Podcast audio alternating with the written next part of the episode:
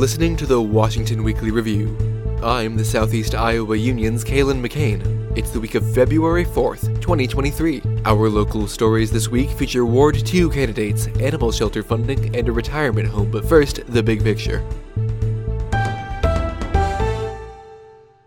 Around the country, amateur radio operators hopped on the airwaves last Saturday afternoon for a 24 hour field day contest. To win, participants needed to establish contact with as many other operators as possible before 1 p.m. the next day. The contest doubles as important hands on training. Washington Area Amateur Radio Club President Mark Lukens said the group's hobby doubled as a form of emergency response infrastructure, which officials could use if phones and internet went out. Well, we might be called for a communication emergency somewhere, and we would need to set up, and we would need to have the skills necessary to get the info- to get the equipment set up and working properly to be able to do that in a communication emergency. So this is we're doing the same thing, but just under non-emergency situation. Club Vice President John Bush said it was sometimes difficult to make contact, but always worth it. We're you know we're struggling right here, right, to try to connect someone, but then when you actually make a contact, it's just like success. You know, there's a there's kind of a, a reward there. Ryan Jones made contact with the Washington group around 11:30 p.m. Saturday. For his group, based in East Texas, he said amateur radio was about the community. Well, for, uh, for us, it's, uh, it's part getting together outside and uh, the fellowship and the challenge of setting up your radio equipment and building your antennas in the field and uh, staying up for uh, 24 hours and operating your station. Over. That's the big picture. Stay tuned for the local news after the break. This week's show is brought to you by Cafe Dodici. Stop by and enjoy a stylish dining room decorated with art from around the world, or have a meal on the European style patio. Dodici serves lunch and dinner Wednesday through Saturday, or you can come in for Sunday brunch. Dodici's offers new specials every week.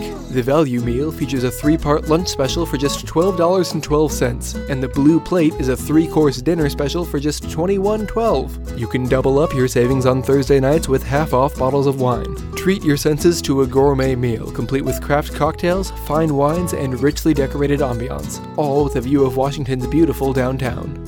You don't need a plane ticket to savor Italian food and award winning cuisine.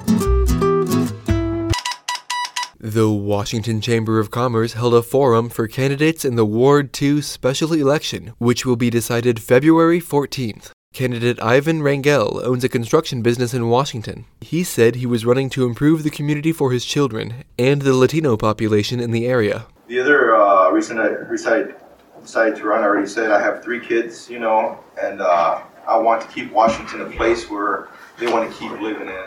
I know a large, I think, percentage of the uh, Latino and Hispanic community in town. What I what I've seen is that a lot of time, a lot of the time, since English is not their first language, they're kind of shy and they they really don't know um, how to how to how to be heard or um, or they just don't come forward.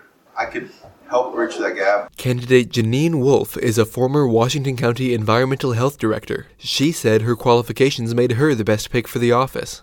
And so I believe I have a good understanding of government. I have a good understanding of law, the state and local co- codes, ordinances. I have a good understanding of budget and what it takes to develop one and implement one. Uh, and I believe that my knowledge and my experience will be an asset to Ward 2. Candidate Richard Conrad is a part time comedy hypnotist, but he's held plenty of other positions over the years, including on ambulances and fire trucks in Washington. He said economic development should be Washington's number one priority. One of my big things is bringing jobs back into the city. And I said I would like to see the jobs come back into this town, and that's something I don't think we actively pursue enough. Staff from the Paws and More Animal Shelter continue to seek three year funding agreements with local governments in Washington County. The change from annually fluctuating fees would make cooperation and budgeting easier, according to Paws Board Treasurer Sarah O'Donnell. But that's really the point of the 28E, is just to get that in writing so that we have that and that looks really good as we go for some of these large grants and the funding we need to make a new building happen. The plan hit a potential roadblock Tuesday morning, however. Washington County Supervisor Richard Young said the three year average used to set the price on the agreement was inaccurate. You skipped 2020, which concerns me as a board supervisor why you skipped that year. And that's not a three-year average. I mean, a three-year average would have been 2021 and 22. Shelter Director Amber Talbot said the $34,000 a year ask was based on input from around the community. The shelter was closed for part of 2020 due to the COVID 19 pandemic. So we've been working with Riverside, Wellman, Kalona, Ryan, and uh, Brighton, and this this this path is what they have requested of us. If we're going to go forward with with a, an agreement based on our historical, closer to an average amount, that wouldn't be a fair representation of the services historically. Um, and working with Ryan, I mean, everyone kind of felt like that would put everybody at a significant shortfall across the board long term. Supervisors said they would discuss the proposal again next week.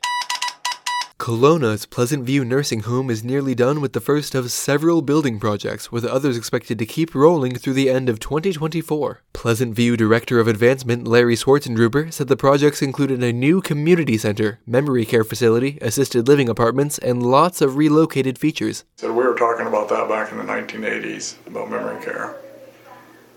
And then we just kept realizing and kept kept noticing that, that people were leaving campus, they were in an independent living, and then they would have to go elsewhere to get their assisted living. And then it just kind of snowballed from there. Swartzendruber said the projects were paid for using a loan from the USDA, which totaled 15 to 18 million dollars. The retirement community plans to pay that off with fundraising efforts. We will continue to raise funds well into the foreseeable future because we were able to secure a loan but we got to pay off that loan, and our our constituents are such that they don't they don't like to see us go in the hole. And so I think over the course of the next several years, there will continue to be support for the project and, and, for the campaign and help pay that off. That's the local news. Stick around for the best news I've heard all week, right after this.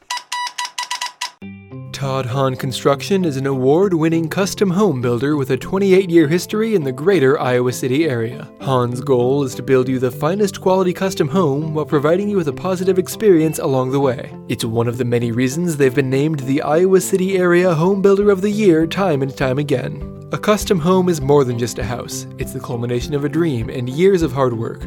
Todd Hahn Construction makes that dream come true by always putting you, the customer, first. For more information, go to toddhahnconstruction.com. That's T O D D H A H N construction.com.